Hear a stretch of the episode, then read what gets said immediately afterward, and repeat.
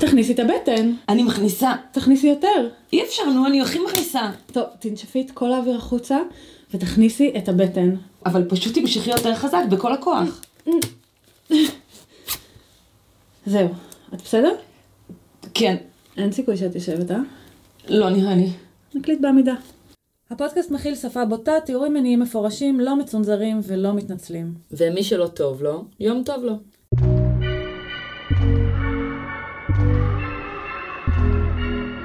סימנים, פודקאסט על BDSM. על מה? BDSM?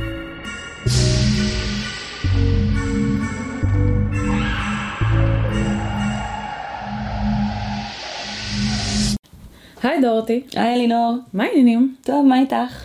בסדר, לבושה, התלבשנו היום. התלבשנו במיוחד, אנחנו גם ממש. קצת נרשרש. כן, כדי שיאמינו לנו, רגע, שאנחנו- שברדיו, כי זה, הנה, רצועות, ואור, ורתמות, כן. וכוכבים, ויש הכל. כל מיני. אה, אז מה היום? אה, היום אנחנו נדבר על אה, כל ההיסטוריה של פטיש ושל לבוש פטישיסטי ואופנה פטישיסטית. שופינג, כן. כן, אבל עם כזה, עם חוכמה, עם חוכמה וסטייל. כן. שתרגיש כן. שמרחיבים את אופקיך. כן. כי אנחנו בסופו של דבר פודקאסט מדעי. נכון, ברור. מתנשא ועילאי. אה, איך את... אה, בואי נדבר רגע על זה שהפודקאסט שלנו כבר באוויר. אנחנו לא מקליטות אה, לעצמנו. נכון. אנחנו מקבלות פידבקים, אימא'לה, מחלקות חתימות ברחוב. ברחוב. איך, אה, איך את עם זה? החתימות קצת, אה, זה קצת מציק, אבל אה, זה היה מאוד מרגש, שפתאום זה חי, זה לא רק אנחנו יושבות בארון, סליחה, סטודיו מקצועי, מפואר. מפואר, ומדברות לעצמנו. פתאום אה, יש פידבקים ואנשים שמקשיבים ומספרים מה הם מרגישים, לחלק זה מתרגר, לחלק זה מציף, לחלק זה מאוד מרגש, מאוד מאוד מאוד כיף, שזה נהיה באמת חי. איך את? אה, אני האמת אה, ממש שמחה על התגובות והפידבקים שאנחנו מקבלים. גם התגובות הן מאוד חיוביות, מאוד אוהבים את האינטראקציה בינינו. מאוד אוהבים את האינטראקציה, נכון, גם אנחנו אוהבות את האינטראקציה בינינו. נכון. אבל פתאום יש משהו ב- בהדהוד הזה, שזה לא רק אנחנו מק- מקליטות ומדברות בין שתינו ו- ומקשיבות עוד פעם ועוד פעם ועוד פעם לעצמנו, אלא אנשים מגיבים לזה. למה את מספרת שאנחנו מקשיבות עוד פעם ועוד פעם לעצמנו? כי איך הגענו לכל כך הרבה האזנות נכון, בגוגל פודקאסט. הרוב זה אנחנו.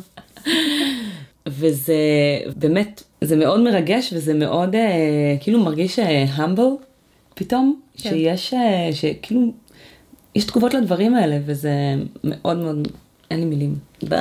אני, אני אגיד אה, לא בציניות, שהיה לי תחושת אה, קהילתיות קטנה בסיפור הזה. שפתאום אה, אה, התגובות היו, וואו, איזה מזל שיש את זה, ואיך אין את זה עד עכשיו, וזה גם בדיוק מה שאנחנו חשבנו כשהתחלנו.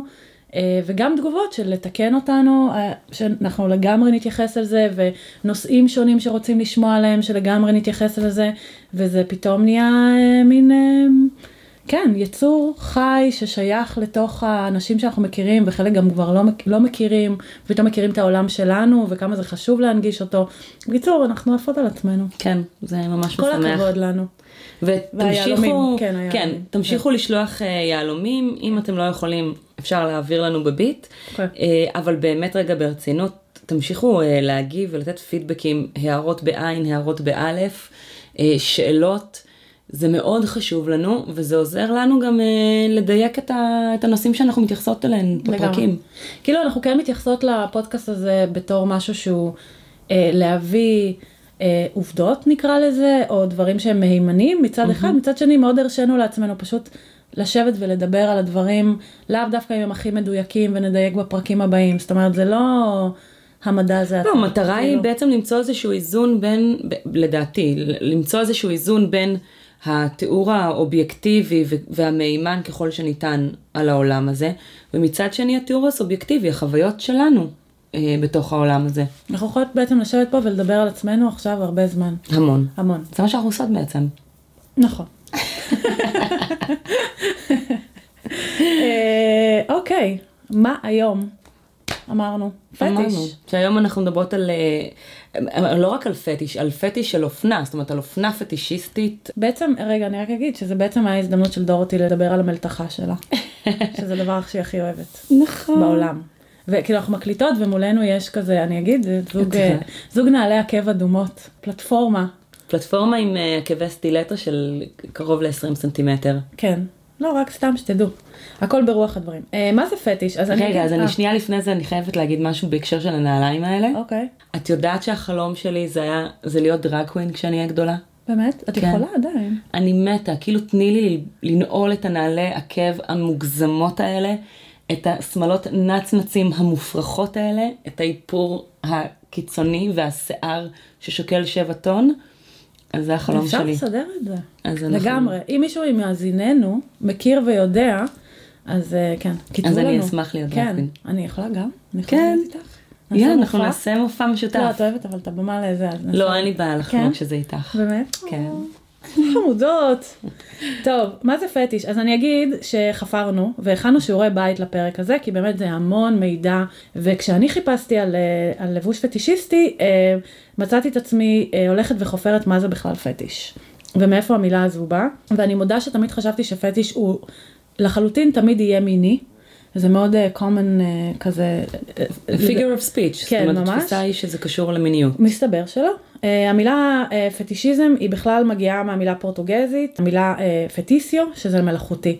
זה מאוד בקצרה, סליחה על שיעור ההיסטוריה, אבל היא הגיעה מתוך מפגש בין הקולוניאליסטים האירופאים שהגיעו לאפריקה uh, ופגשו תרבות שהיא רוחנית.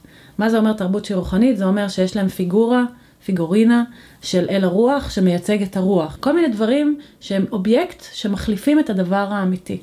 ואז מה שקורה זה שאתה מקבל סיפוק, או אה, אה, מבצע פולחן מול משהו שמייצג משהו גדול ממנו. והתייחסו לזה בתור תרבות פטישיסטית. המילה פטיש נוצרה כדי לתאר בזלזול תרבות שמדברת על מגיה, על רוחניות, על קסם, על כל מה שהוא לא נראה והוא לא אה, בעצם אה, אה, גשמי. והם התייחסו אליהם כפטישיסטים. אלה הפטישיסטים שמאמינים באבן שמייצגת את האלוהים. והדבר הזה הלך והתפתח. בעצם, אה, אחר כך אני כן אתן את הדוגמה הזאת של קרל מרקס, שמדבר על הפטישיזם של הסחורות, והוא מדבר על העולם הקפיטליסטי. העולם הקפיטליסטי לוקח איזשהו אובייקט, מעשה אדם, ונותן לו משמעות יותר מאשר ערך האובייקט עצמו.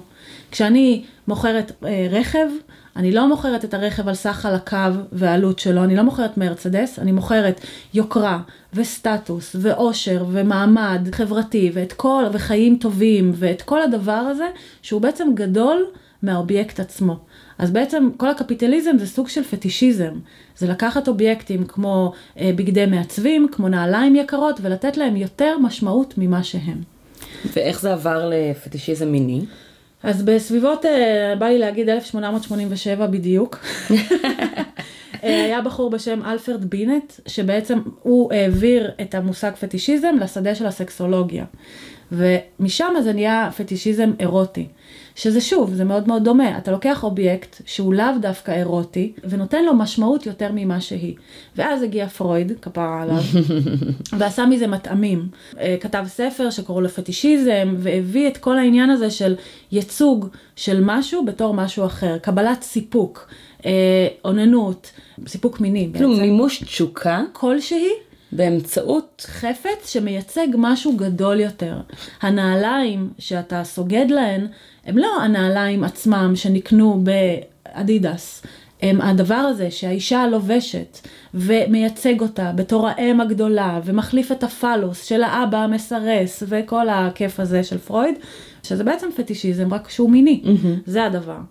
אה, וזה היה שיעור ההיסטוריה הקצר בנושא של, אה, של פטישיזם עצמו. ובעצם מה שאנחנו מדברים כיום, כמו שאמרנו ב- בז'רגון, בשיח הרווח, זה אנחנו מתייחסים לפטישיזם באספקט המיני שלו כמעט לגמרי.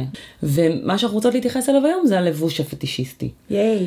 עכשיו אני, אני אגיד שאנחנו כן נעבור פה בין דברים, כי מצד אחד אנחנו נדבר על לבוש פטישיסטי באמת במובן המובהק של פטישיסטי, איך הלבוש של דברים מסוימים מאפשר לנו מימוש של התשוקות שלנו. ומצד שני אנחנו נדבר גם על, על לבוש ועל אופנה BDSMית או קינקית, כן. שלאו דווקא ממש בקונטקסט של, של פטיש, אבל שהיא באה לידי ביטוי חלק מההזדהות, אמצעי הזיהוי שלנו בקהילה אה, ה-BDSMית. מה זה ביגוד פטישיסטי?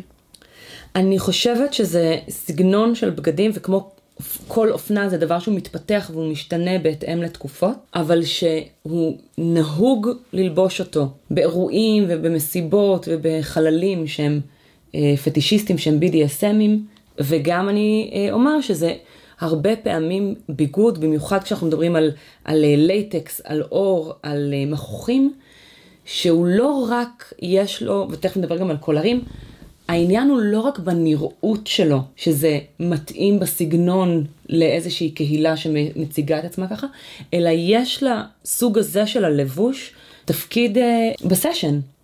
כלומר, אם אני אדבר רגע, נגיד... זה את כבר מביאה את זה לתוך עולם ה-BDSM. כי לא כל ביגוד פטישיסטי הוא בתוך העולם הזה. נכון. אני, ממה שאני הבנתי, ביגוד פטישיסטי התחיל בזה, שהוא בעצם חושף חלקים בגוף שאליהם יש את הפטיש. המכוך, הנעליים, נעלי המכוך, mm-hmm. וגם נעליים שבעצם האצבעות יוצאות מהן. זאת אומרת שרואים את האצבעות ברגליים. פיפטו. כן, פיפטו, בדיוק. זה כאילו, זה בגדי פטיש שבעצם מראים את החלק בגוף שאליו אתה, אה, שהוא מעורר אותך מינית, שמחרמן אותך. חייבת להפסיק עם המעורר מינית הזה. אני אעבור למחרמן, כן? זה עובד? עובד. מדליק אותך. מדליק אותך. מגניב אותך. עושה לך את זה. אין, וואו. מבעיר בך אש. סתם. אה, בואי נתחיל עם מחוכים. יאללה. מחוכים זה אחד הדברים המעניינים של אופנה שעושה reclaiming לאביזר לבוש שנועד במקור לשעבד נשים ולהנכיח את המיקום שלהן בהיררכיה הפטריארכלית, כי ברגע שאת לובשת מכוך מעבר לזה שזה מציג את הגזרה שלך, את לא הסילואט שלך, את לא יכולה לנשום. הן היו מתעלפות מלא. מלא. כאילו בסרטים האלה תמיד רואים אותן מתעלפות, אבל הן באמת היו מתעלפות. היו באמת מתעלפות. אה, כזה. אז את לא יכולה לסחוב דברים.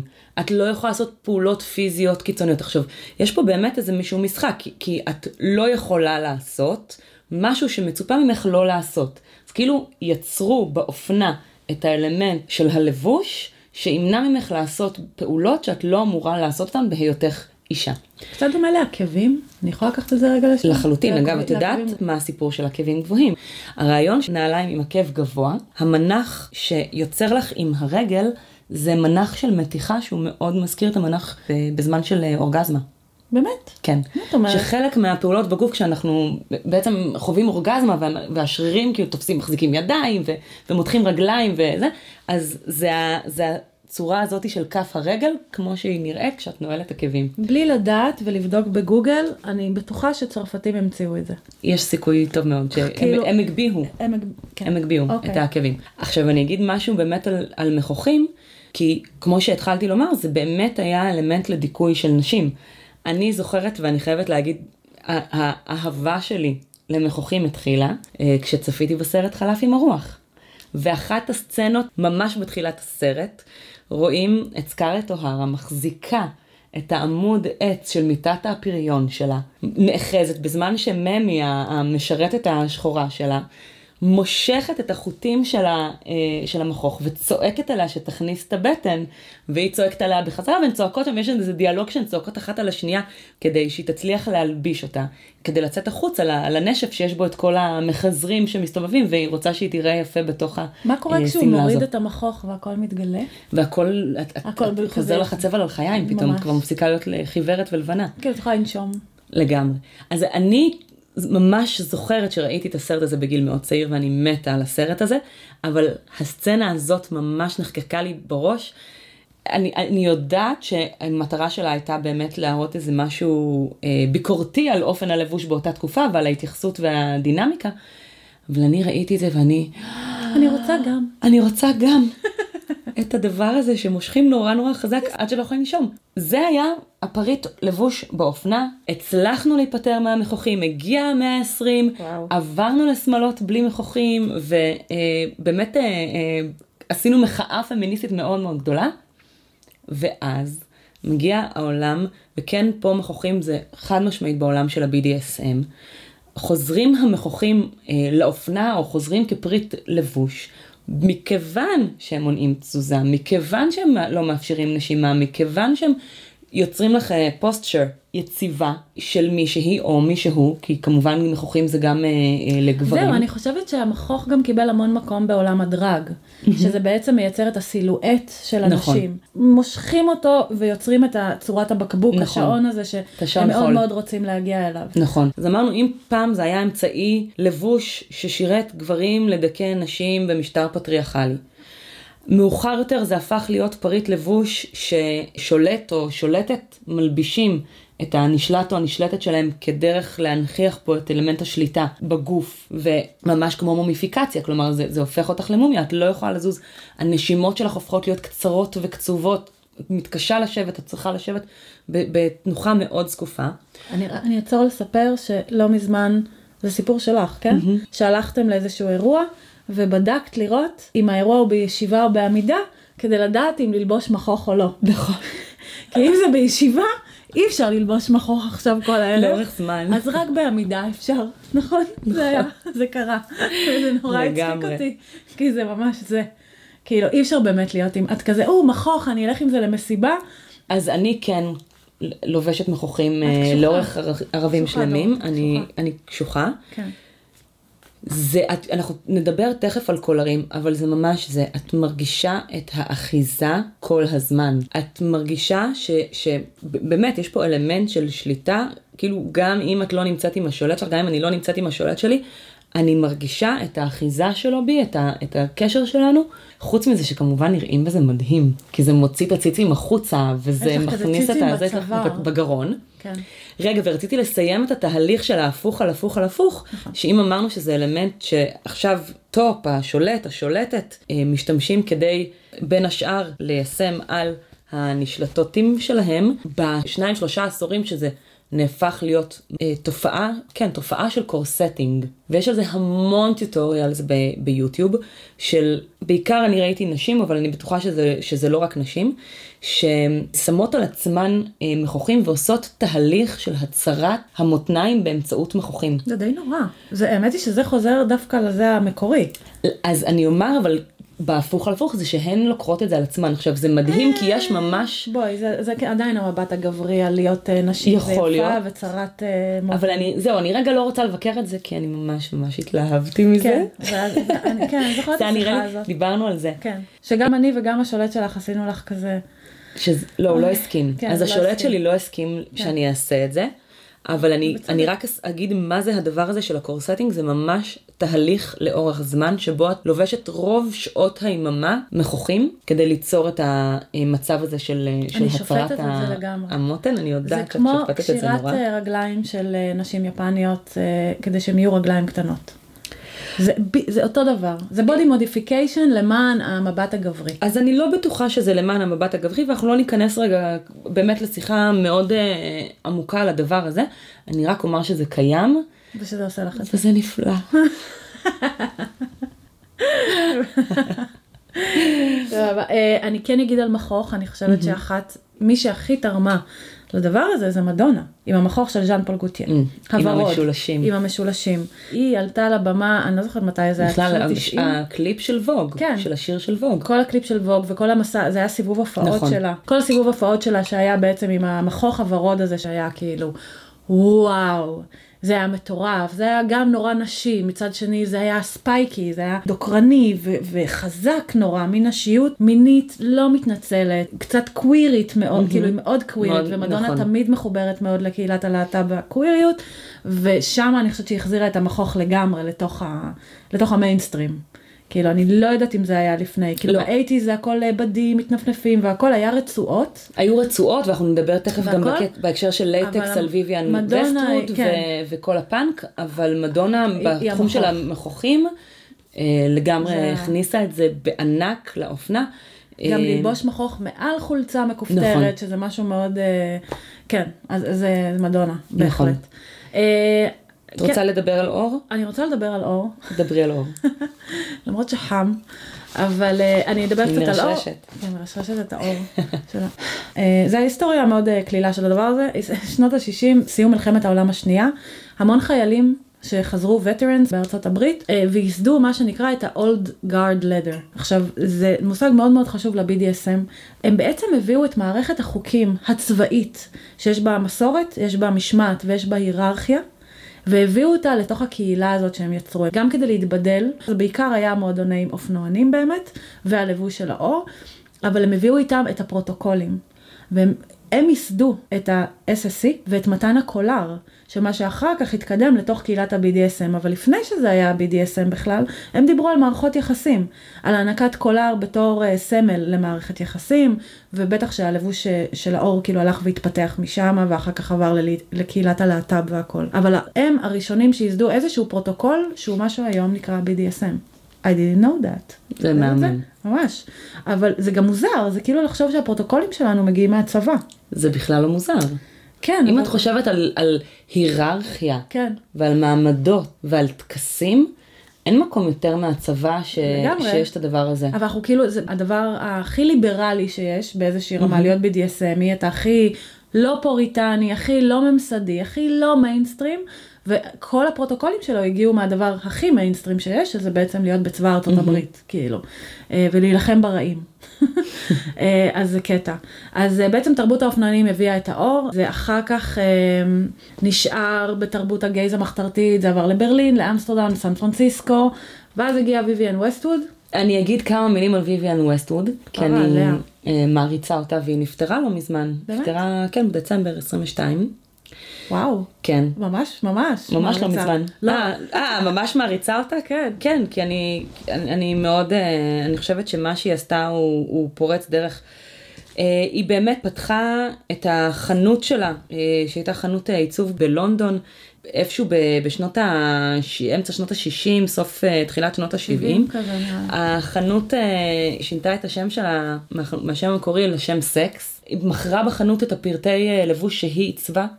הרבה מאוד מעור, הרבה מאוד מלייטקס וגומי גם. וגומי, והיא הפכה את זה להיות אה, חלק מהיום יום, וכל התרבות של הלבוש הפנקיסטי.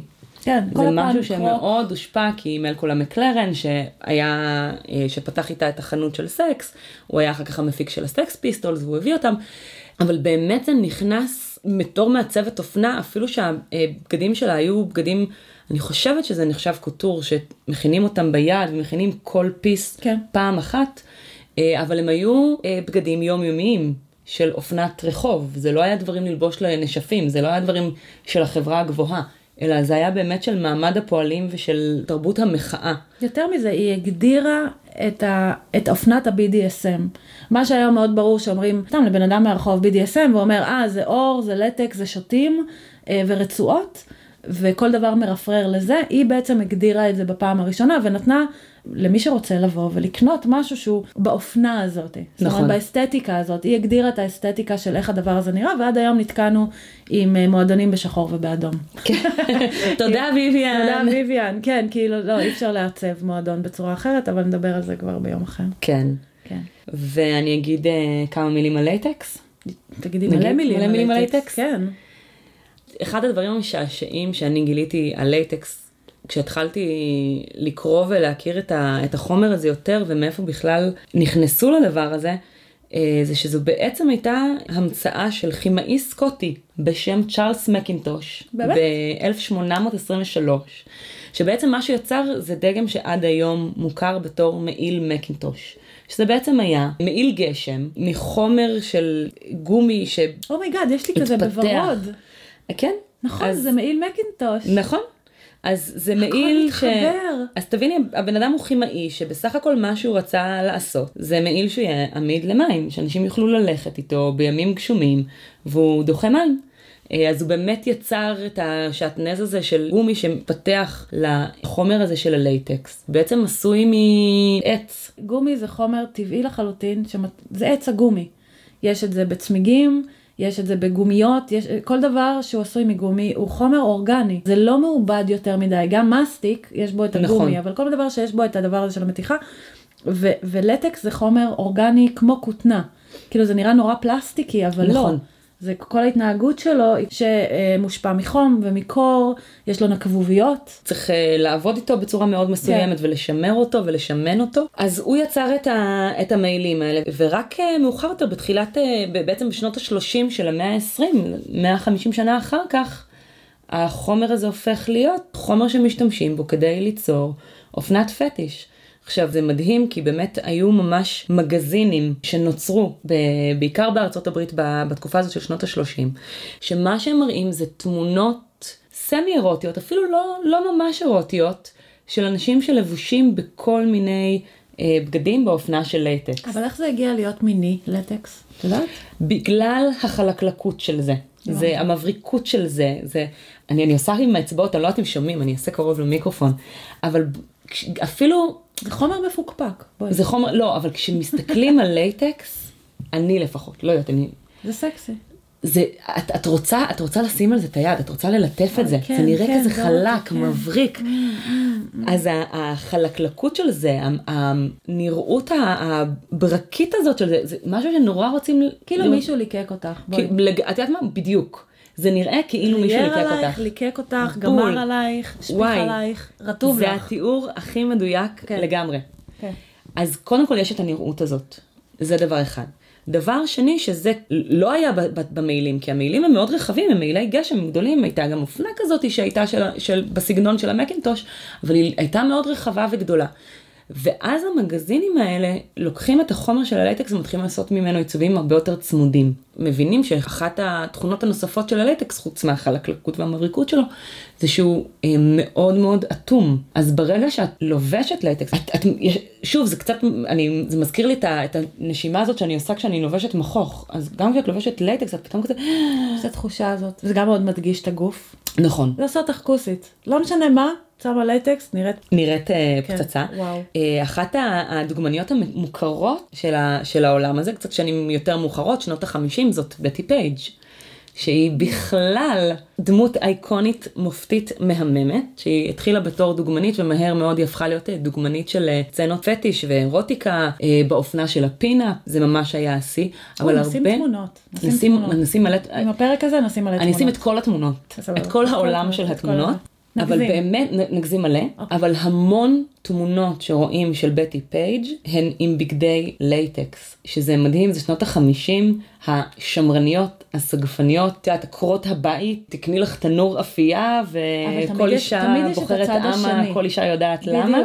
תמיד יש, זה בדיוק שנות החמישים, הכי עקרת בית, נה נה נה, ומהצד השני יש את ה pin-up girls. בדיוק. תמיד צריך לאזן את זה איכשהו, כאילו. אז השימוש בלייטקס לעולם הפטיש וה-BDSM וה kink הוא באמת כבר מתחיל בשנות ה-30 של המאה ה-20 שזה מדהים. אגב אותו צ'ארלס גייט שהוציא את המגזין עם התמונות של הלייטקס הוא נכנס לבית סוהר על זה. אני יכולה לעצור לסיפור אישי? ברור. כאילו יחד, כן. אנחנו היינו לא מזמן בברלין. נכון. אתם יכולים לקנא. היה מאוד כיף, לא עמדנו בתור לקיטקאט. נכון. אפשר להגיד את זה? לספרי, כן. בוא, בוא תספר את זה למישהו. אז, תספ... אז בואי נס... טוב, תתחילי מהקיטקאט. רגע, הכינו אותנו לעמוד שלוש וחצי שעות בגשם, עמדנו 20 דקות. בתור לקיטקאט. אין לזה שום קשר, אבל הסיפור שרציתי לספר. שום קשר, אבל רגע אני אגיד על הקיטקאט לטובת מאזיננו כן. הלא בקיאים בעולם, שקיטקאט זה מועדון ברלינאי מאוד מאוד מפורסם. הכי מפורסם. אה, מועדון kink ופטיש. כן. לאו דווקא BDSMי, אבל נכון. כולם לבושים שם כל אחד בעולמות שלו, מנסיכה לרב חובל, כמובן לבגדי אה, יותר רצועות ולטקס וכל הדברים האלה. לבגדי, אני, אני עונד שעון. כן, רק שעון אני עונד. בכל מיני מקומות בגוף. אבל ממש, זה רק קינקי ומשקיעים שם בטירוף, והדרס קוד בכניסה שאנחנו נגיע לדרס נכון. קוד הוא המחמיר, אבל זה לא הסיפור. לא. הסיפור היה על חנות הלטקס, כן. שאליה נכנסנו. סתם בצהרי היום. שורות על שורות של בגדי לטקס מכל הגדלים ומכל הסוגים, כל הפטישים שאפשר לחשוב על לעשות עם לטקס, מגפיים ומסכה שיש לה איזשהו מין מדף כזה לפה שאפשר להשתין בפנים, אתה שותה את זה ולפעמים אתה חתול ובתאי הלבשה יש כוס קטנה עם טלק. שאת בעצם למדנו, אני למדתי את זה אחר כך, את צריכה בעצם לשים על הגוף שלך כדי שתוכלי להלביש את הדבר הזה, כי חם עם זה, שואה. הבנתם? ברלין? שואה. סתם, כי חם, כי חם עם זה ממש. ואז ראיתי אותה, את חליפת הלטקס המושלמת, היא מבריקה, והיא fucking extra small. עכשיו, אני לא extra small, ואני באה למוכר, ואני אומרת לו, כן, יש לך מדיום?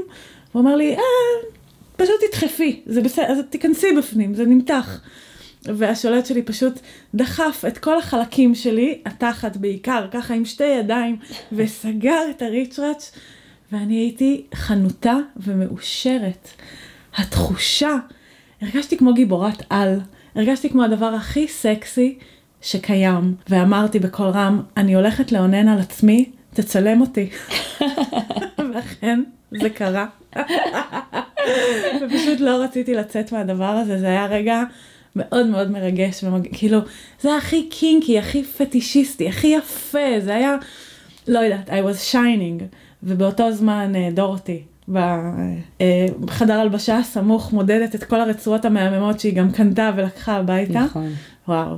אבל באמת, אני זוכרת את התחושה הזאת עם הלייטקס, שלבשתי מסכה, mm-hmm. חבשתי, כן. עטיתי, עטיתי. עטיתי מסכה של כל הראש עם אוזניים כזאת חמודה, שהיא לא נגמרת אה, בסנטר, אלא היא, היא, יש לה מין גולף כזה על הצוואר עד עצמות הבריח. וגם הייתי צריכה בעזרת השולט שלי לעטות את זה, כי זה צמוד ממש. ופתאום כשזה מונח עלייך וזה יושב לך על הצוואר, את, את מרגישה כל אלפית המילימטר באור שלך, ואת פתאום מרגישה מוחזקת. כן. ואת מרגישה את עצמך, כן. ואת מרגישה כל חלק בגוף, וללכת עם, להיות לבושה בדבר הזה, זה פשוט מדהים. מתקיימת במאה אחוז. אני גם הרגשתי כאילו אני בשיבארי שאני מאוד אוהבת, הכל מוחזק, כל תא בעור שלי מורגש, כמו שאמרת, ואת ב space, תכלס. ממש. בשנייה, את נכנסת ל space מהדבר הזה. זה היה חנות מרגשת זה מאוד. היה ממש. אני כן אומר, אה, זה נורא יקר. לא, העבודה עם החומר הזה היא מאוד מורכבת, לא תופרים, מדביקים, זה עם דבק כן. מיוחד, כי אי אפשר לתפור את זה, זה, זה עושה חורים, זה, זה, זה לא מחזיק. אז מעטים המעצבים שעובדים עם הדבר הזה, מכיוון שזה חומר מאוד מאוד מורכב. והתחזוקה של זה היא מאוד מורכבת. כלומר, יש אה, חומרי סיליקון מיוחדים שצריך בהם אה, להשרות את הלייטקס אחרי שלובשים, ואפשר לשים טלק. לפני שמתלבשים או חומרים אחרים כדי ללבוש את זה ביתר קלות, זה מצריך המון התעסקות. ממש לאוהבי הז'אנר, אה, ממש. אני חושבת שגם זו הסיבה שזה, שזה פטיש, כי, כי חלק מזה זה באמת איזה מין, את צריכה ריטואל כן. מאוד מאוד מסוים ומאוד מוקפד. ומאוד... אה, מאוד גרמני מצידם. נורא. כן, מאוד. אז... נכון? לחלוטין. זה הדבר.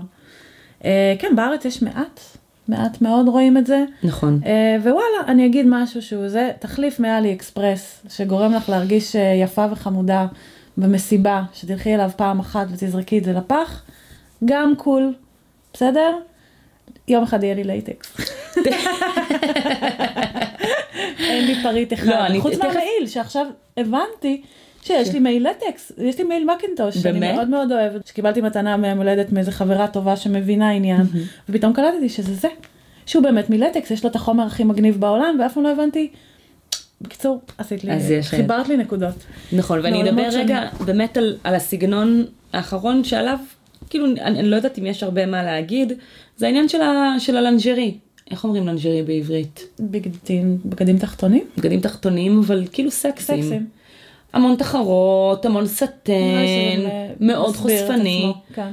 אמ, אני חושבת שמה שיש בזה זה, זה העניין של לקחת ביגוד של פנים, של חדר מיטות, של מקום סגור, של מתחת לבגדים, ולהוציא אותו החוצה.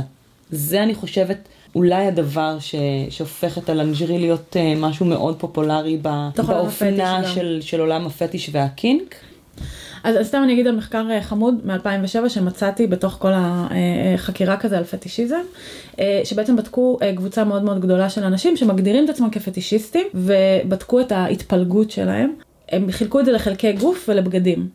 ובחלקי הגוף 47% מתוכם השתייכו לפודופיליה, שזה mm-hmm. לא פדופיליה, זה P-O-D-O, שזה בעצם פטיש לכפות רגליים, שהוא הכי מוכר אני חושבת, נכון. והכי common באמת. 9% לנוזלי גוף, יורופיליה, פיפי, סקטופיליה, קקי, אין דרך אחרת להגיד את זה, ו... קטיפיליה, שזה פטיש לחלב אם. Mm, כן. מלקטוז, נכון, לקטפיליה, סליחה. מלקטיישן. כן. אה, 9% למבנה גוף שונים, 7% לשיער ו-5% לשרירים, body muscle. אוקיי. כן, כל מה- ש- כל- כאלה שמה, ש... שמה שבעצם מעורר אותה מינית זה... זה השרירים עצמם, שרירים. כשרירים מוגזמים נקרא לזה, כאילו בלי לשפוט, לא יודעת. אה, קבוצה פחות פופולרית במחקר אה, התייחסה לפטיש לפופיקים, It's a thing. it's a thing, שיער גוף, אה, רגליים, as legs פשוט, פה וציפורניים. אוקיי, והקבוצה שבדקה פטישים לבגדים, 33% השתייכו לבגדים שנלבשים על הרגליים והתחת, שזה גרביונים וחציות, 32 לנעליים, 12 בגדים תחתונים, 9 השתייכו לפטיש לבגדים עליונים כמו ג'קטים ומעילים. מהמם. המעיל שלך עושה לי את זה. אה, וקבוצה פחות פופולרית הייתה שהפטיש שלה הם כובעים, סטטוסקופים, צמידים, מוצצים וחיתולים, שזה נראה לי שנגענו בזה קצת בפטיש לחיתולים וניגע בזה אנחנו עוד. נמשיך כשנעשה כן. פרק על אה, בדיוק. DDLG. אבל זה מאוד נחמד לדעת שיש כל כך הרבה סוגים של פטישים. פטישיסטים בעולם, יש מלא. יש מישהי באיזשהו אה, עמוד פייסבוק שלדעתי כבר לא פעיל, שעשתה 100 פטישים ב-100 ימים. וכל יום היא העלתה פטיש למשהו אחר אמיתי.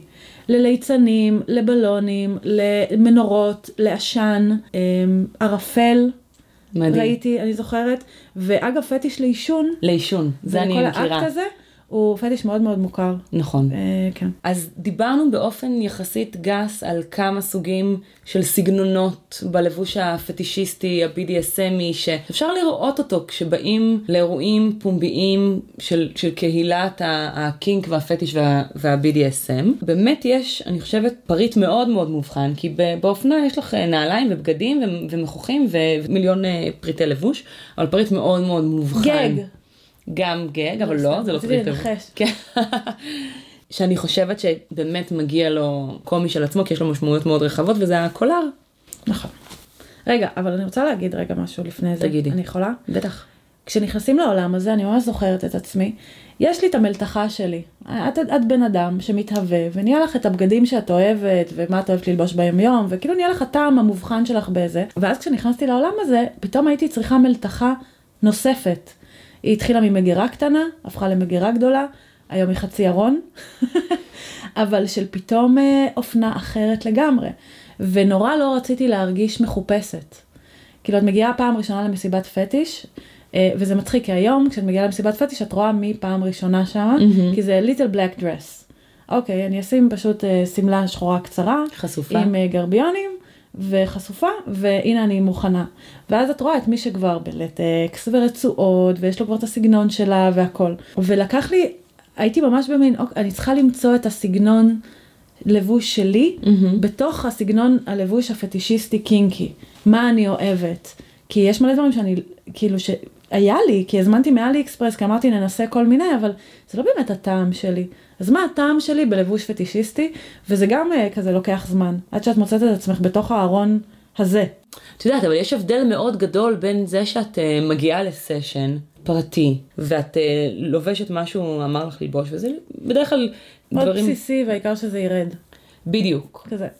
Uh, מאוד בסיסי, והיה לי בחור שנורא, שאני באה עם חולצות uh, לבנות רחבות כאלה, מכופתרות, ומתחת רק עם תחתונים ו- ומגפיים, ובלי שום דבר, אבל הדבר- הדברים האלה, לבין באמת ללכת למסיבה, לאירוע. שזה נורא כיף. שזה נורא אוהבת כיף, להתלבש. ואז את, ואז את צריכה להתלבש. ופה באמת אני מתחברת למה שאת אומרת, יש לך את ההזדמנות למצוא את האופנה שבה, שמבטאת אותך הכי טוב. כן. והאושר הזה שקיים, אושר בעין שקיים בעולם, וגם הקלות, את יודעת מה, כאילו, אמרת על אלי אקספרס ושיין, שיין, שיין, שיין, שיין. אה, הם מאפשרים להנגיש בצורה מאוד מאוד זולה. כל מיני פריטי ליבוש שאת יכולה באמת להתנסות בהם, להגיד זה מרגיש אני זה לא מרגיש אני, זה כן מרגיש אני בסדר, שילמתי על זה 30 שקל, מקסימום נזרוק את זה לפח או נעביר את זה למישהו, אבל אני, אני יכולה לראות אם זה אני מרגיש הרגשתי אני שזה או לא. מצומצם. כאילו הסתכלתי מסביב, אמרתי, אוקיי, גרבניוני רשת, מכוחים, חציות קצרות, אה, זה בגדול, אני יודעת, כפפות, לא יודעת מה. היה מעט מאוד פריטים שאני רואה שוב ושוב ושוב במסיבות. וזה היה כזה, אוקיי, מה... מה עוד? מה, מאיפה עוד אפשר? ודווקא הרבה מהפריטים שלי הם בכלל מחנויות נגיד גוטיות.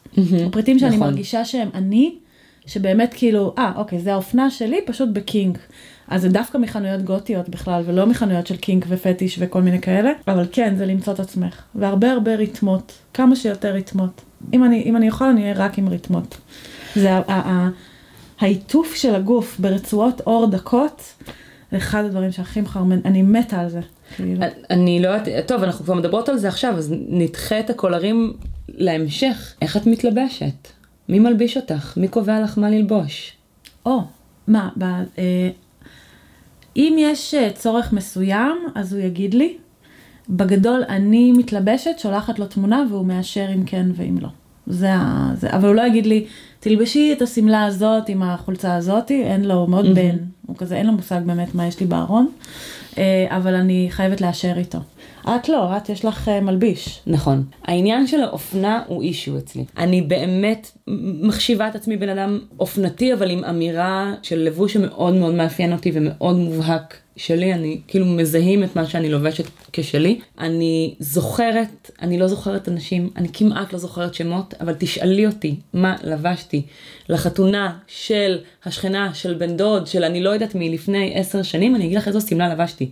ואני גם זוכרת את זה כדי שאני לא אלבש את אותה שמלה לאותו אירוע שיהיו בו אותם אנשים שהיו באירוע ההוא לפני עשר שנים. אמ, וכשזה מגיע ללבוש באמת לקראת סשנים, או לקראת אה, יציאות למועדונים סשנים, פה זה מקום שהוא לחלוטין בשליטה ובסיי של האדון שלי. הוא אומר לי מה ללבוש, והרבה פעמים הוא גם מלביש אותי ועוזר לי להתלבש. עכשיו גם יש בדבר הזה היגיון, ברוב המקרים כשאנחנו הולכים לעשות סשן בבית או במקום אחר, או מארחים פליי או הולכים למסיבה, הוא יודע מה יהיה בסשן, אני לא יודעת מה יהיה בסשן, והוא יכול לדעת איזה בגדים ואיזה אלמנטים יתאימו לסשן ומה יכול ממש לשבש את הסשן ומאוד להפריע. אז אני באמת מקבלת ממנו הנחיות לפני כל אירוע. אה, ויותר מזה חלק באמת מהטקסיות שלנו זה שהוא עוזר לי להתלבש. קצת טיפה DDLG. לא זה לא. לא זה לא, תחשבי לא. על זה בתור אה, דורותי אה, יצא מהחדר. דוגמנית ומעצב האופנה שמלביש אותה. אה, בטח. לא, קצת קטני קטן, וגדולי. קטן שהוא כן, שהוא קצת. מלביש, כן. קצת. כן, בסדר. אני, אני מוכנה לקבל את זה. אוקיי, יאללה, אני. מוכנה לקבל את זה. ואחד הדברים, אני חושבת שלאורך השנים שאנחנו ביחד, שהכי מערער אותי זה בפעמים הבודדות, אין הרבה כאלה. כשאני שואלת אותו מה ללבוש, ואז הוא אומר לי, לא משנה, תלבשי מה שבא לך. אני, מה? משהו קרה. מה, מה זאת אומרת? מה? מה? כן. אה, מה? אני, אני, אני לא יודעת אבל מה ללבוש. מה, מה, מה זה תלבשי מה שבא לך? אה, מה? אני... איך? למה? לא היה יודעת. לנו כזה, לא מזמן. היה לנו לא מזמן. נכון. בסשן המשותף... אה, כי שתינו היינו ערומות פשוט. נכון. זה היה כאילו... אבל זה פשוט, מרוב שזה כל כך אינהרנטי לטקסים שלנו לקראת סשנים או לקראת אירועים BDSMים, שפתאום כשזה לא, זה שומט לי את הקרקע מתחת לרגליים. זה, אני כזה, מה?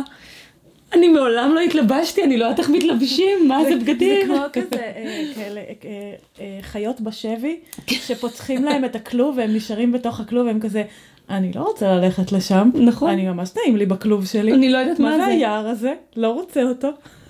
זה, זה מדהים. ואני רוצה לספר אנקדוטה עלייך, עליי? כן, בסשן משותף שהיה לנו או. לא מזמן. כן. אה, אלינור, אה, לא קיבלת הנחיות. התבקשת לשלוח תמונה של מה שאת מתכננת ללבוש לאותו נכון. ערב. שלחת תמונה, והשולט שלך כתב לך, יהיה לך אה, חם. ואת אה, קראת את האמירה הזאת, ואמרת לו, לשיטתך בצדק, כי היה כאילו איזה מינוס 5,000 מעלות באותו, כן. באותו ערב. לא, היינו שם ערב לפני, באותו נכון. חלל, והיה לי נורא נורא קר, אז לבשתי יום למחרת משהו ארוך יותר, והוא אמר, יהיה לך חם, ואני כזה, לא, זה בסדר, יהיה לי בסדר. לבשת בגד גוף עם שרוולים ארוכים מקטיפה מהמם, נכון.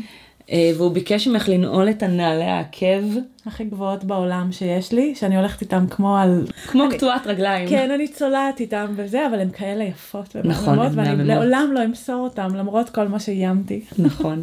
ואז הגענו בערב לאותה מסיבה ולא ידענו שמתוכנן לנו סשן ביחד, לא, לא ידענו, לא נכון? ידענו. לא ידענו. וישבנו וקשקשנו בחוץ, היינו ביחד עד שהשולטים שלנו אמרו לנו לבוא לתוך האולם. אתם הלכתם, אני צלעתי אחריכם, נכון, דידית. כמו גיישה. עם הנעליים. וכן, ואז השולט שלי הפשיט אותי לגמרי. כן. העמידו אותנו אחת אה, מול השנייה, ואז נילנו את שתינו ביחד. אני רואה את הניילון, ואני רואה את אה, דורותי אה, ערומה, ואני עם הבגד גוף קטיפה הזה, ואני אומרת לשולט שלי, אוי, יהיה לי ממש חם, והוא אמר לי, נכון, אני אמרתי לך, ואני כזה, דמת. רושמת, רושמת מאה פעמים על הלוח, אני תמיד בדיוק. אקשיב לשולט שלי, אני כן, תמיד אקשיב לא- לשולט שלי, אני תמיד לא אקשיב. אה, כן, וכן, והעקבים, וואו, זה היה, זה היה ממש ממש, הם היו חלק אה, מאוד אינהרנטי מתוך הסשן הזה. מאוד. אה, כן, זה היה ממש קשוח. היה ממש קשוח. ואני זוכרת שאחרי ששחררו אותנו והורידו אותנו, אחד הדברים באמת ש, שאמרת זה, זה היה, למה לא הקשבתי לך? היה נורא חם. בעוד עגלי זיעה. נמרחים לך על הפרצוף. כן, נכון, זה היה. טוב, כן, כן, אני צריכה להקשיב יותר. אז בסשן אחר כך, כשבאתם אלינו, נכון. ליום הולדת שלך, קיבלתי עצה בדרך והקשבתי לה. והקשבת. כן, נכון. כן, אה, את כלבה מחונכת. אני... אה, אסור לך, את לא יכולה להגיד את זה. נכון. מסבכת אותי. זה מוזר, את יודעת שזה באמת מוזר לי אבל לשמוע את זה ממישהו אחר? כן. זה כאילו שמור, המילים האלה שמורות אך ורק להוא שנתן לי קולר, והנה נכון. מעבר ממש טוב לקולר. אז אה, יאללה, אני. משויכת. עשית לנו סגווי לקולרים. ממש. אמ, אז קולר, מהמם. אני אתחיל ואני אומר שבאמת הקולר, אמרתי את זה קודם, שזה הגיע באמת מהמועדון האופנוענים הזה של, ה, של האור, שהם הביאו את הקולר, וזה היה סמל למערכות יחסים.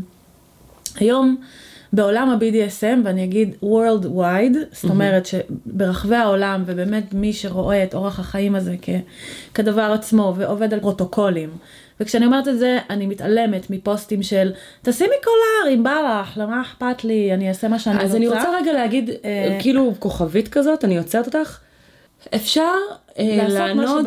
כן, ואפשר לענוד קולר כפריט אה, לבוש אופנתי, כמו שאפשר ללבוש רתמות כפריט לבוש אופנתי, אבל בעולם של ה-BDSM יש לפריטים האלה משמעות. נכון.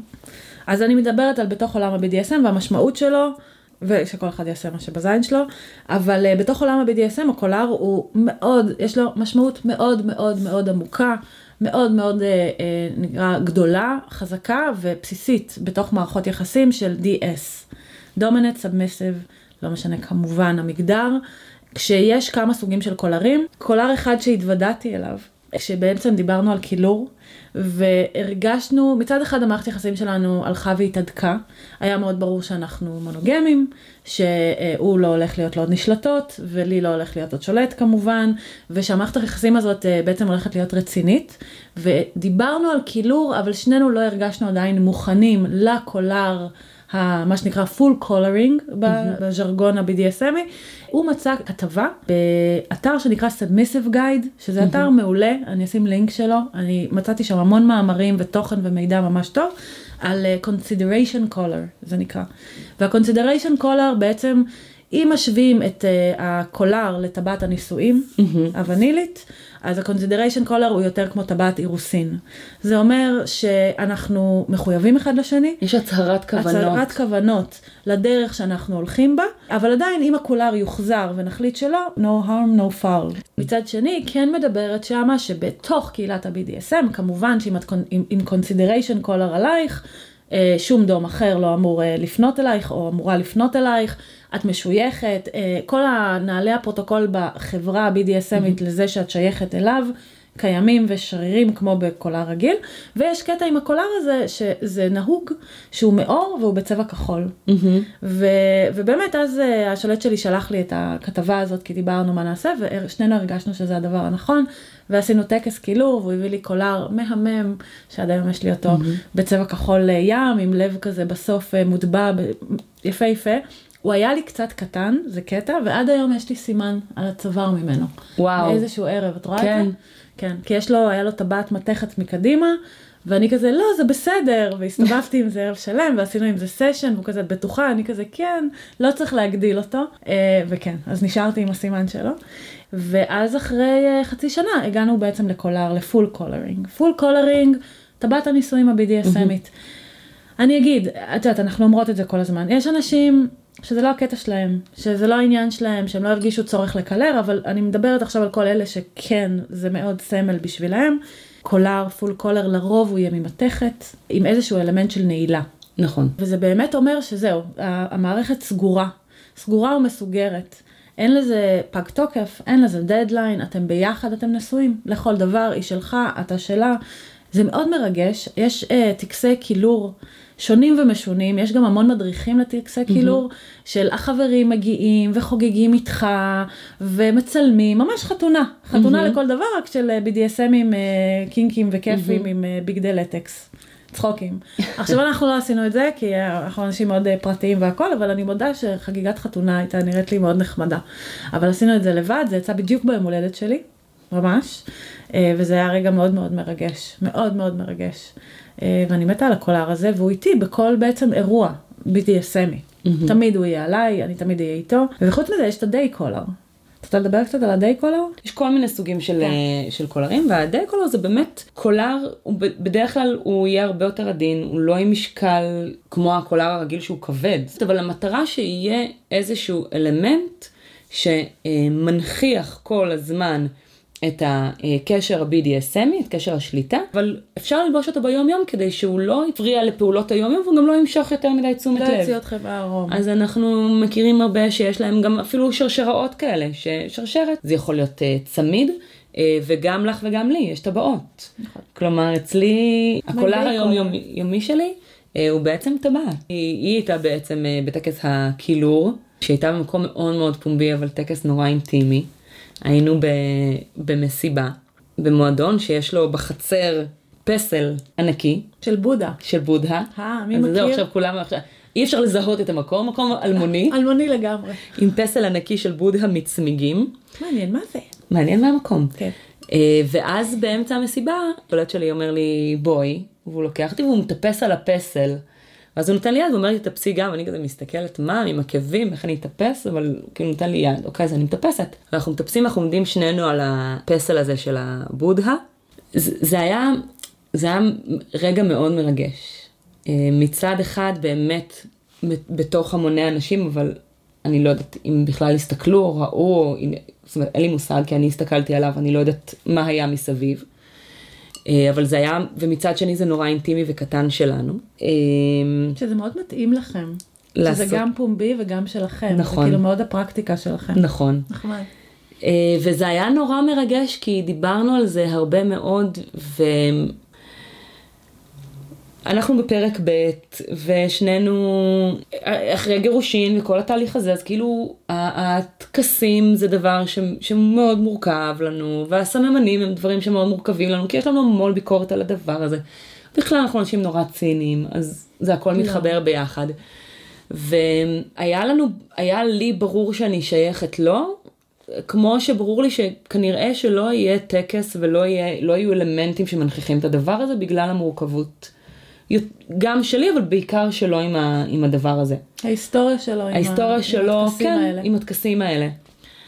ואז כשטיפסנו שם על הבודה והוא אמר לי, את יודעת שאני, ש, שקשה לי ואני, ואני מתנגד למוסדות ולממסד ולטקסיות הזאת, אה, אבל בכל זאת היה חשוב לי ש, שיהיה איזשהו סממן שהוא שלנו ואני הופך אותו לשלנו, אז זה בכוונה לא קולר, אבל זה כן אלמנט uh, של קילור, ואז הוא הוציא את הקופסה עם, ה, עם הטבעת הנהדרת הזו, uh,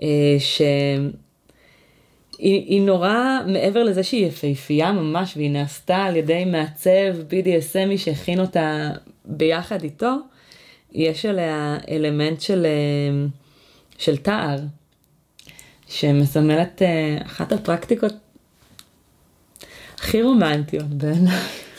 אל תעשי לי כזה עיניים. אמ, של cutting, שאני כל כך כל כך אוהבת, והיא באמת אה, של חיתוך עם סכין.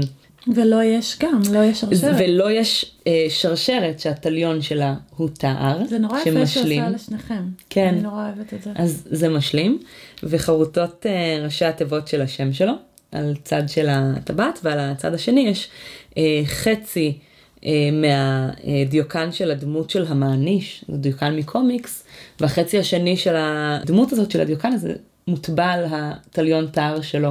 אז הם בעצם אה, כמו הלבבות של כיתה ו' ששוברים לחצי ולכל אחד יש חצי טליון. וכל כך רומנטיים בו זמנית. אז, אז באמת, אה, אז הוא העניק לי את הטבעת. אה, מיותר אה, לציין שגישדרתי כמו ילדה בת ארבע שלקחו לה את ה... לא יודעת, סוכריה על מקל. זה היה נורא נורא נורא מרגש. ומאז באמת אני עונדת את הטבעת הזאת כל הזמן, זו הטבעת קילור שלי. ויש כל מיני אה, קולרים אה, יותר ייעודיים לפרקטיקות וגם צ'וקרים שצ'וקר זה גם סוג של תכשיט ששמים על הצוואר אבל אה, ממש לאחרונה אז הוא קנה לי קולר קבוע ממתכת עם נעילה. מהמם. פשוט מושלם. ומאז אז יש לי גם גם את הקולר הזה. יש לך את כל ה accessories. יש לי הכל. הכל. ברור. סבבה. אני אגיד מילה על ה-O. כן. ה-O היא uh, סמל שהוא מאוד מאוד נפוץ בתוך כל מה שהוא uh, קולר, די קולר, גם הקולרים עצמם, הרבה מהתכשיטים וגם uh, לי הטבעת שלי גם היא עם ה-O. ה-O זה מסיפורה של O, הכי פשוט שיש, סיפורה של O, ספר הקלט ה-BDSM שנדבר עליו בפרק התרבות שאנחנו לא מפסיקות לדבר עליו, יום אחד זה יקרה. ממש בקרוב נראה לי. בקרוב מאוד. וזה פשוט נוצר משם, אני לא יודעת בדיוק מתי זה נטבע ומתי mm-hmm. לקחו את זה משם, אבל אם אתם אה, אוכלים במסעדה ומגיעה מלצרית ויש לה שרשרת אה, דקה עם O, יש מצב שזה day collar. נכון. להגיד את זה? לא, להגיד את זה וגם להגיד ש... אני אחזור שוב למה שאמרתי. ולא להוציא אף אחד מהארון. חס לא... וחלילה. תראי, היום זה ממש פריט אופנתי. ביונס, ליידי גאגה, Music Video Awards, כאילו MTV, כולם עם קולרים ורצועות ודברים PDSMים וקים קרדשיאן עם הגימפ מאסק. נכון. שהייתה עכשיו. כאילו, זה בכל זה, מקום. זה מאוד נפוץ באופנה, אה, אבל אני כן אגיד שני דברים. אחד, שבאמת לא כל מי שתראו באופן פובי, אפילו לא במסיבות פטיש, שתראו עונד קולר, אומר שהוא באמת מקולר למישהו. שתיים, שקולר הוא מסמן שייכות למישהו, וכשמישהו שייך למישהו אחר, לא פונים אליו. מחוץ לתחום. מחוץ לתחום. וזה אה, קודי התנהגות. נכון. אפשר לומר, אה, בתוך הקהילה של ה-BDSM, כן, כשאת הולכת למועדון שיש שם גם אנשים לא מהעולם הזה, ורואים אותך עם קולר ומתחילים לדבר איתך, ואת אומרת להם, מה לא, מצד אחד, מצד שני היה לי נורא כיף שבאתי עם הקולר למסיבות, ואנשים כן מהקהילה אה, באו להגיד לי שלום, המבט שלהם ירד אל הקולר שלי ועבר אל השולט שלי ושאל נכון. אם יכולים להגיד לי שלום. Uh, אותי זה מאוד ריגש הדבר הזה, כי כמו כל דבר שאנחנו מדברות פה, מהבגדים אל הקולר, אל המכוחים, אל הלטקס, אל הללללה, הכל שם אותך במקום הזה שמאוד מאוד מספק אותך ונעים לך, שזה להיות שייכת לו. נכון. ולהיות בהתמסרות לו. אז כל דבר שמנכיח את הדבר הזה, הוא, הוא מרגש ומדהים כשאת רוצה להיות שם. נכון, ואני חושבת שבאמת נחזור לדבר הזה של הקודי התנהגות, כשרואים מישהו אה, עונד קולר, באמת, קודם כל מאתרים את השולט שלו.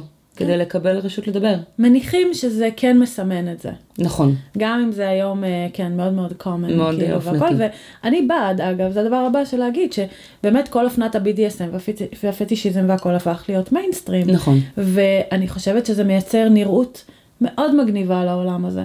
נכון, אבל, ושוב, גם פה אני אחדד, שכשרואים מישהו אה, לבוש ב, ברתמות, צריך להניח שהסיבה שהוא לבוש ברתמות היא לא אופנתית, אלא כיוון שהוא משוייך למישהו אחר, למישהו מישהי אחרת. נראה לי תלוי קונטקסט מאוד.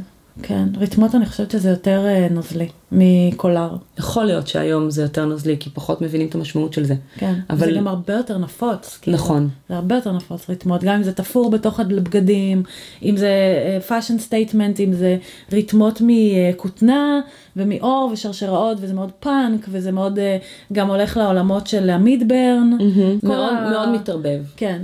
דיברנו מלא. מלא. תמיד אני אומרת את זה בכל פרק, נכון? נכון. כל פרק אני אומרת, אה, דיברנו מלא. מה עוד? אה, אז רגע, אז קולר וזה, אפשר לדבר dress, קצת, dress אני חושבת שזה מאוד חשוב. כן, כן בוא נבקר, בוא, בוא נעביר ביקורת, ברשותך, על כל הגברים בארץ שלא יודעים להתלבש. אפשר להגיד בואי נלך רגע צעד אחורה ונגיד לאן הם צריכים להתלבש ולמה צריכים להתלבש. לאן הם צריכים להתלבש. אז מקובל במסיבות אה, פטיש, קינק, BDSM, שיש dress code. זה בעולם וזה בארץ. בארץ בחלק מהמסיבות זה קצת פחות מוקפד, יש מסיבות שזה יותר מוקפד. אני חושבת שבעולם בדרך כלל כשמגיעים למסיבות כאלה מבינים שמה שמוקפד בארץ זה. זה כאילו אי אפשר להיכנס איתו למסיבות כאלה בחו"ל. לא ג'ינס, לא טישרט שחורה, גם לא חולצה כפתורים שחורה. נכון. בטח לא נעלי ספורט. אוקיי. למה צריך דרס קוד? וואו, אה, כדי להרגיש שאת, בעיניי, כן? כדי להרגיש שאת בסביבה בטוחה. כשאני נמצאת במסיבה וכולם לבושים שם בלבוש פטישיסטי קינקי, לא משנה מה הטעם שלהם ולא משנה, את, מקודם נתתי את הדוגמה בקיטקאט, להוא שהיה לבוש כמו רב חובל. עכשיו, אוקיי אחי, אתה בתחפושת של רב חובל, אבל גם הוא נתן לזה את הטוויסט הקינקי שלו, וזה היה הקטע שלו. אבל אני יודעת שהוא נחשף בקינג שלו ובפטי שלו כמוני. נכון. יש משהו בזה שאני נמצאת בסביבה וכולם הקפידו, יש תחושה שאין מציצנים, אני משתמשת במילה הזאתי, לחלוטין. סקרנים שבאו לראות את החיות בקרקס, אני עושה עם air quotes אבל זה לא, אה, לראות מה הם עושים, איך הסשנים שלהם נראים, לקחת את המידע הזה ואני לא יודעת מה הם יעשו עם זה אחר כך, אבל עצם התחושה שאנחנו לא ביחד באותה חוויה, שלא באנו כולנו לחלוק את העובדה שאנחנו אוהבים כאב או BDSM או restrained או את העולם הזה או יש לנו פטיש מסוים, יש בזה חשיפה. כשאני אומרת שאוי ואבוי אם אני אפגוש מישהו במסיבת פטיש שאני מכירה מהעולם הרגיל, מצד אחד זה אוי ואבוי, מצד שני אני אומרת, היי, הוא גם נמצא כאן. כאילו, הוא רואה אותי עכשיו עם אה, מה שאני לובשת, שהוא מהמם, אבל, אבל גם הוא נמצא כאן, אז בעצם אנחנו חשופים אחד כלפי השנייה. נכון. אבל אם אני אראה אותו והוא לבוש בג'ינס וטישרט ונעלי ספורט, ואני לבושה במה שאני לבושה, אני פתאום ארגיש אה, נורא נורא חשופה. נכון. אז יש גם את ה vibe של המסיבה. נורא כיף שכולם לבושים, את מרגישה שכולם השקיעו. נכון. זה כמו לבוא לחתונה, סליחה על הזה. לא, אני, זה בדיוק מה שרציתי, השקיעו. זה בדיוק מה שרציתי להגיד. אה, וקודם כל, אני גם רגע אעשה עוד כוכבית שאני לא אשכח. איך את אוהבת זה ממש, כוכביות? כל הזמן, אני מתה על כוכביות. מתה על כוכביות. זה ממש לא חייב להיות שחור. יש עוד צבעים בעולם שהם לחלוטין יעברו דרס קוד והם יהיו מהממים, לגמרי. צבעוניים. אל תרגישו שאם אתם לא אוהבים או אוהבות שחור, אז אתן מחויבות ללבוש בגדים שלא מתאימים לכם. לא, תלבשו איזה צבעים שאתם רוצים, אבל כן הנימה היא נימה שהיא, שהיא פטישיסטית, שהיא של בגדים מהעולם הזה, וזה בדיוק כמו בחתונה. זאת אומרת, אנשים מתלבשים ויש איזשהו מאפיין דומה בין הלבוש המאוד אה, מושקע והיפה והחגיגי של כולם, שהוא הופך להיות חלק מה vibe. ואז אם ייכנס למקום מישהו שהוא לובש, לא יודעת, ג'ינס קרוע, טישרט גזורה וכפכפים, זה פוגם, זה. פוגם, זה מבאס. אה, אז אותו דבר אני חושבת זה גם אה, במועדונים. זאת אומרת, וזה לא חייב להיות שחור וזה לא חס- חייב להיות חשוף, אבל זה כן אה, צריך לעמוד בקווים המנחים של ה dress code, כדי שכולם ירגישו בנוח שהם חלק מאירוע שהוא באותו ראש. למה גברים מתלבשים פחות טוב, פחות מושקע בארץ? כאילו, אני יודעת שאני סופר ביקורתית, אבל יש אחד, שניים שאני מכירה שדופקים הופעה. שהם הולכים ל... אלה מהלטקס, סבבה? אה, אבל יש עוד איזה אחד, שניים שבאמת משקיעים. אה, בגדים שהם יותר גותיים, אם זה הרשת, אם זה באמת ריתמה, או כל דבר כזה שהוא זה. רוב הגברים במסיבות האלה ילבשו ג'ינס שחור, או איזשהו מכנס מחויית שחור וחולצה מכופתרת שחורה. ואני כזה, למה? יש כל כך הרבה בגדים פטישיסטים, יותר קשה למצוא לגברים, אני, mm-hmm. זה נכון, אבל יש, ואותי זה תמיד מבאס, כאילו, הפער הזה בין ההשקעה. תראי, קודם כל בכלל באופן כללי, במאות האלה, כן? אני לא מדברת על המאה ה-16 גברים שזה היה ישראלים לא הפוך. יודעים להתלבש. לא, לא רק גברים ישראלים. את יודעת, נשים, האופנה יותר מוכוונת אליהם. אני לא גברים, מסכימה איתך. גם בחוץ לארץ, גברים... במקרה עכשיו חזרתי מפריז, בסדר? הגברים שם לבושים, מהמם. גם אם זה יום יום, גם אם זה החולצה המכופתרת והצעיף הקשור יפה, והנעליים שהם לא Havaianas, והם לא Crocs, שאלוהים שמישהו יאסוף את כל ה Crocs מהעולם ויזרוק אותו לפח. ואת יודעת, זה לא נעלי ספורט ליום יום שלך, סליחה שאני פוגעת בכל ה... כולל השולט שלי. אני לא יודע מה אני חושבת. לבושים. הם בחרו את מה שהם לובשים היום, והשקיעו בזה מחשבה. ואני חושבת שבגלל שאנחנו מדינה ים תיכונית, על הים, עם היאללה בבאללה, וחם לנו, וזה וזה וזה, טישרט זה ה- באמת הכי טוב שאפשר לצפות. אז תראי, שוב, אני חושבת האופנה ה- הפטישיסטית או, או התרבות של ההתלבשות והאופנה הפטישיסטית במדינה מסוימת, היא מאוד מקבילה לתרבות של הלבוש והאופנה היומיומי. כן. אז פה לא לובשים חליפות ולא לובשים חולצות מכופתרות לעבודה, וכנגזרת מזה, את רואה את זה גם בתוך, ה, כן. אה, בתוך האירועים. אני כן חושבת שאחד הדברים באמת היפים שרואים בחוץ לארץ, זה את הגיוון המשוגע. משוגע של לבוש שמגיעים איתו למסיבות, גם גברים, גם נשים, גם באמת על כל הרצף, יצירתי בטירוף. זה קשור גם לפתיחות אולי. יש משהו בלתת לעצמך להתלבש למסיבה שהוא מראה את הקינג שלך ואת הפטיש שלך, שיש בזה משהו שמרגיש קצת יותר פתוח. זאת אומרת שיותר סייף. יש משהו בישראל אולי, אני, אני סתם עושה תיאוריה, כן? אבל בישראל, בגלל שאנחנו כזאת ביצה קטנה, וההוא מכיר את הבן דוד שמכיר את הבוס, והאחות של בעלה, היא עבדה איתו בזה, ואז את רואה אותו במסיבת פטיש, שאת קצת פחות מרשה לעצמך נכון. לעוף על עצמך ולהגיד, הא, זאת המיניות שלי, זה מה שאני אוהבת. יש בדבר הזה סיכון. כן, חייבים לומר גם כן, את זה. כן. כשאני מתלבשת מאוד מאוד חשוף, או אפילו לא מאוד חשוף, כשאני מתלבשת בצורה שמראה כלפי חוץ את הפנים ה-BDSMי שלי בצורה מאוד מובהקת, א- אין מזה דרך חזרה. כלומר, להתלבש ככה זה כמו שיראו אותי עכשיו אה, אזוקה ומדממת. לגמרי. זה די אקוויוולנטי. כן. כאילו זה ממש להגיד, כן, זאת אני. כן. היינו, ב, היינו ב, את יודעת, באירועים שהם לא מסיבות פטיש סגורות ומאוד מסוננות, ב, בוא נקרא לזה במועדונים יותר קינקים, בסדר? פתוחים יותר לקהל הרחב, אה, והיה מאוד ברור שאני באה עם הקולר, כי אני עם השולט שלי, ואני מקולרת. ו-I had a moment there. מצד אחד אני מאוד אוהבת לשים את הקולר ומאוד אוהבת את התחושה. מצד שני, הסיכון שבו אני אראה מישהו מהעבודה שלי, או לא משנה מי, מישהו שלא הייתי מוכנה לצאת מולו מהארון, עם הקולר הזה שלא משתמע לשום פנים. והיה לי כזה, את יודעת, לנשום מאוד עמוק ולהגיד, אוקיי, אני, זה צעד שאני עושה בהסכמה. זאת אומרת, זה לא כזה על הדרך, זה להגיד, אוקיי, אם אני הולכת לראות עכשיו מישהו עם, עם הקולר שלי, אני אנשום ואני אחזיק את הסיטואציה ואכיל אותה. אבל זה לגמרי היה אה, משהו שהוא, שהוא שם והוא קיים. אגב, לא, לא נגענו בזה כמעט בכלל, אבל בין, בכל הנושא של מדים, אה, גם מדים ובעיקר מדי צבא, ובעיקר מדים עם סמלים מאוד מוקפדים, בואכה נאצים, זה ממש גם. אני, אני אגיד שמדים זה אחד הטרנופים הכי גדולים שיש לי. באמת? על כל סוגיהם. אה, משטרה, מכבי אש, אה, בטח צבא, אה, כל, כל, כל, כל דבר שיש מישהו שמשתייך למשהו שבלוני, שכולם נראים אותו דבר, מדברים אותו דבר, זה מקריפ אותי.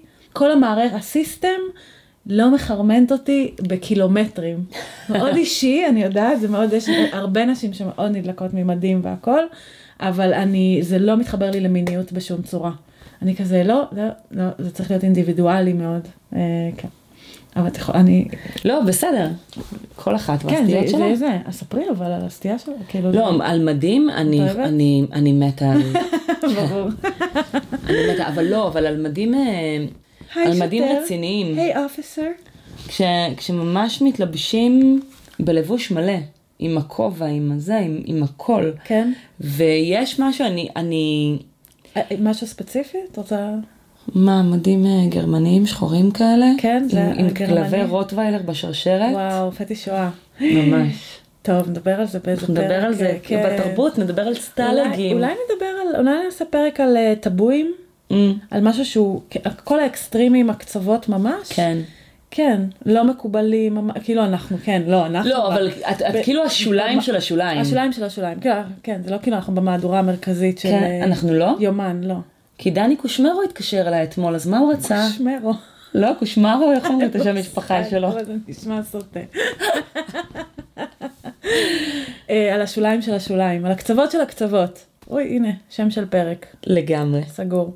טוב, זהו, נראה לי סיימנו להיום. אז מה היה לנו היום? בגדי פטיש, קצת היסטוריה, דרס קוד, קולרים, אה, אור, מכוחים, לטקס, לנג'רה, היה מאוד מאוד כיף.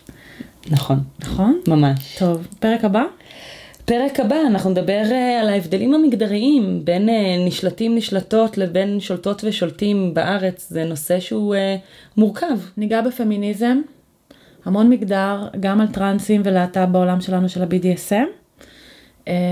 וזהו, אנחנו היינו סימנים, ואפשר למצוא אותנו באפל, בגוגל פודקאסט, בספוטיפיי, בכל אפליקציית פודקאסטים למעשה, ובקבוצת פייסבוק שלנו, שאפשר לדבר בה על הכל. אם יש לכם שאלות בנושאים של הפרק עצמו, דיונים, מענות, ביקורות, אה, כל דבר שהוא, אה, אז אתם מוזמנים ממש ממש לכתוב לנו, ואנחנו מבטיחות אה, להתייחס כשנתייחס. וזהו, תודה דורותי. תודה אלינור. לפתוח לך? Yes please.